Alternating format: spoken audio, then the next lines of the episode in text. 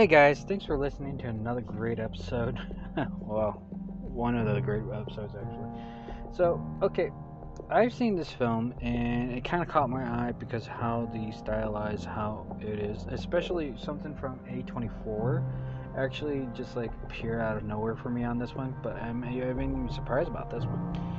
So, of course, this is like something out of the ordinary, uh, give or take. So, here, here's the thing the movie's called, and this is just a single letter X, and it stars uh, Mia Goth, Brittany Snow, Kid Cudi, Jenna Ortega, and even so, this is like something totally different. And when I saw this film, I'm thinking to myself like, uh, it's basically uh, a grindhouse-like 70s theme. Uh, deals with an adult actress in this film, uh, filming at a rural farm, and from this farm um, has two unlikely characters uh, that happens to be involved uh, in murdering said group. uh, to kind of thought about the pitch of this thing, uh, think of uh, Texas Chainsaw Massacre without Leatherface, and think of it as more of a uh, House of a Thousand Corpse kind of deal, you know? So, when I saw this film, uh, of course, it's like many other things, and this is always something totally new. It is like, like something like out of the ordinary uh, for some people. Uh, most likely for others, but even so, it's not that bad. Also, that how they filmed this. Uh, of course, we filmed with our digital film and all that. Uh, that whole uh, black magic, red camera, and all that. That's like something totally different on doing so. So it's something totally new. So of course, we're brought to uh, two of the uh, stars, so to speak of the film uh, where they're doing a road traveling towards the location. And from there, they are uh, meeting up with a group of people who are part of the uh, thing. And from doing so, it's something that is roughly totally like t- totally different and all that. So, of course, when they get to the area, they had to be nice, nice to the uh, the hosts of the farm, which is the the family or a couple elderly couple, by the way, and they were trying to make sure that they're not doing anything um, a little exotic, if I would say. but they were doing that, you know. It, it's basically a big old uh, behind the scenes. If you're uh, shooting at things, I don't want to say it because, well, I mean, it's obvious.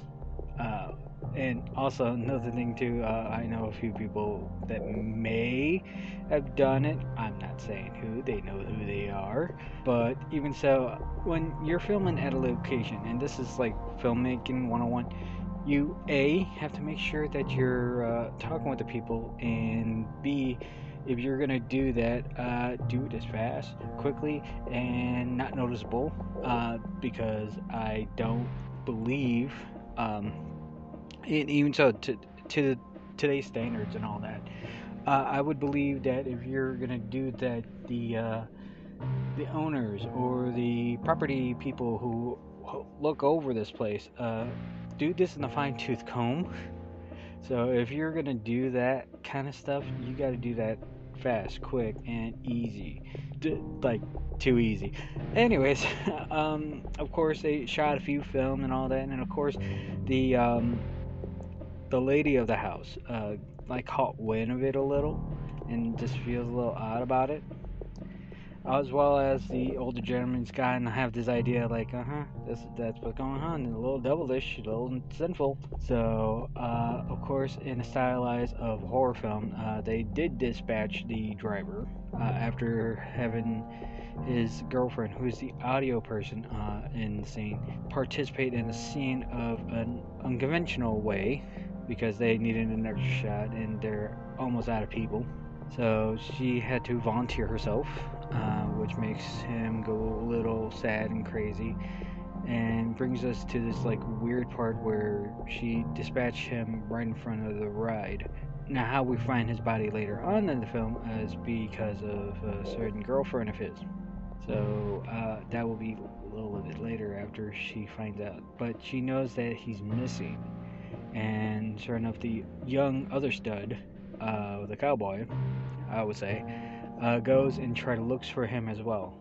He got himself uh, dispatched unalive to the nail and board, and then a, I believe, a pole through a peeping hole that he just found in the barn, which we later discovered that that was how he was able to find out. So, of course, so of course we are uh, doing that whole thing, and I'm sorry. So yeah, uh, he uh, got himself dispatched by uh, stepping on a rusted nail on a board, realizing that there's like a peephole in the barn where he just looks in, which we earlier discovered in the film that this is a peeping part, and he uh, gets stabbed in the eye.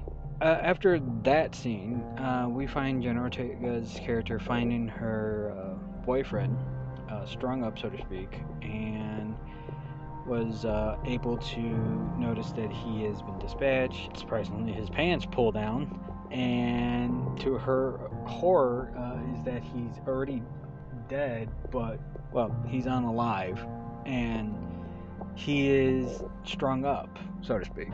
Which brings her to horror. She's trying to get out of this basement that she finds him in, and it's like also crazy. Uh, during that time, we were seeing the madam of the place and she's like going to like another room or another location, kind of scare uh, Mia Goth's character in in the bed, and having Brittany Snow uh, kind of like wondering like where's her uh, lover, uh, which is Kid Cudi, uh, who helps the gentleman finding his wife, but realizing that he was only taking the other guy out to dispatch him in near the pond.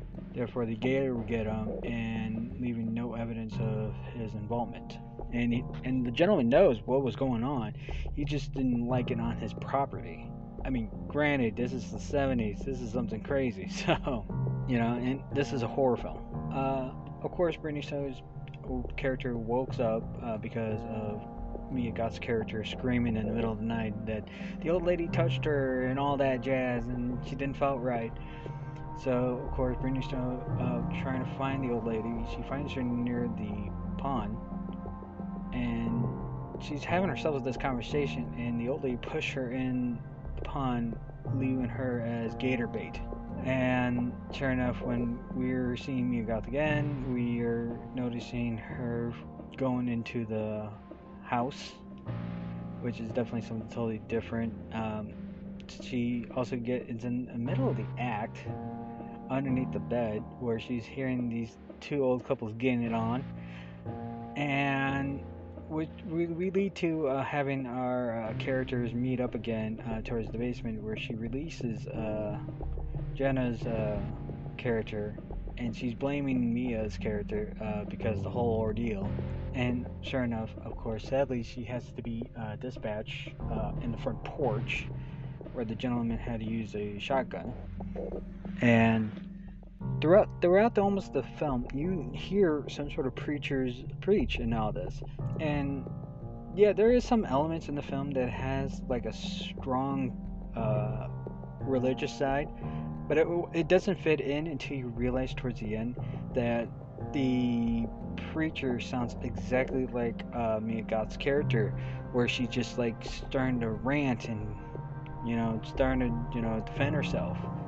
And she has this one gun she found inside the glove glove box that was in the car. So she was uh, happy to know that she was uh, she was holding something to defend herself with. And then, sure enough, of course, you know, a, a gunfight happened. She doesn't, you know, get escaped, but uh, the old lady uh, fires and gets the wind knocked out of her, leaving Mia Goth's character to be all fine, all good. But even so, um, Mia Goth's character was able to escape the whole ordeal and go to the locals by not only uh, escaping the area but also running over the old lady's head. and it wasn't until uh, towards the end where she's on the road traveling is that she is the preacher's daughter because there is bit of a news report that he was or at least a bit of news that he's mentioning to her like yes, my little girl is gone to a sinful, weary way, and we don't wish her well, but we do miss her and all that jazz.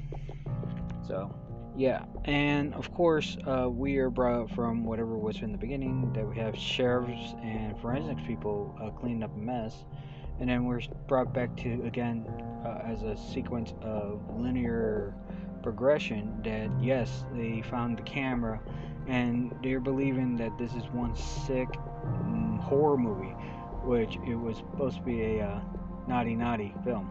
Uh, what do I think about this film? Uh, I think A24 is doing something extraordinary different uh, in a way of uh, films putting out in their in their company.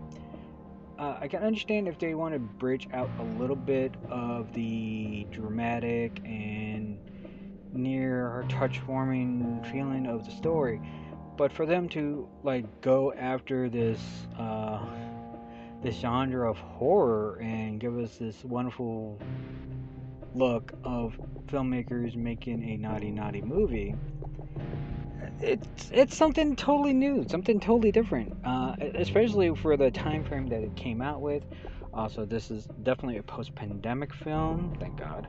So of course this is something totally new and different that we are experiencing but at the same time i mean we're back in like oh so yesteryears that this actually happened somewhat uh, in the past, and this is like something totally different that we could, you know, understand.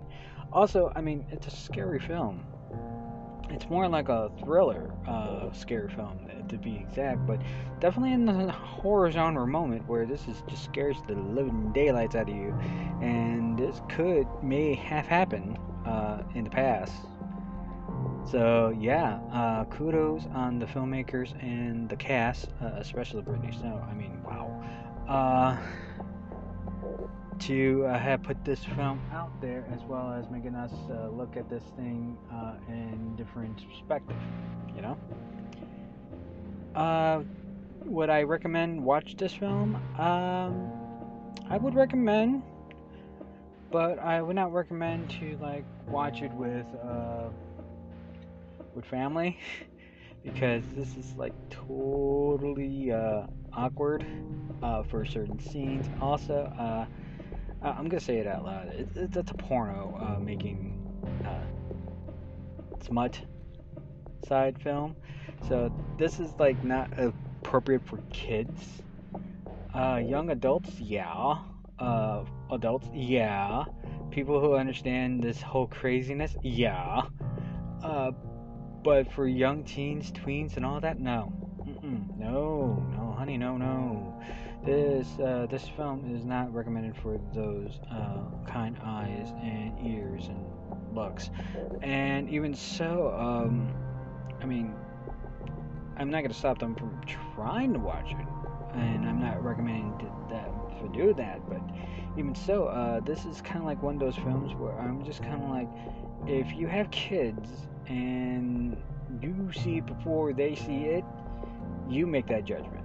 Because I, for one, am always looking out with the best films and how it is. And this one definitely aimed for adults because it's rated R, not the actual letter of the title.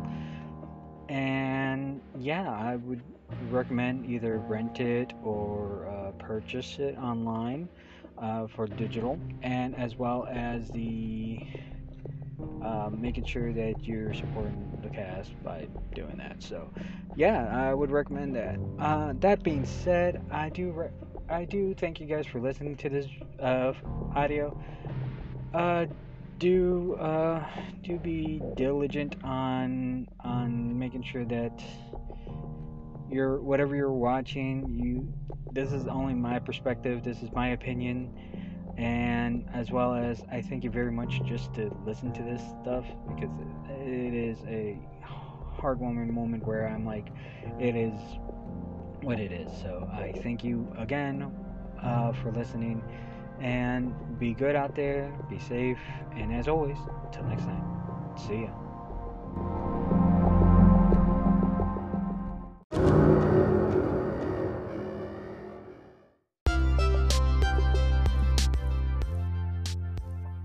Hey guys, um, I know that you guys are listening to my cast, so I'm actually more than just on uh, Apple, surprisingly, I think.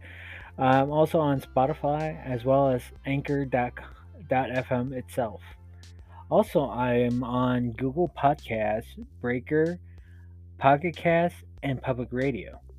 Just come over and onto uh, the Anchor website for me on uh, www.anchor.fm slash edcast20. That is www.anchor.fm forward slash edcast20.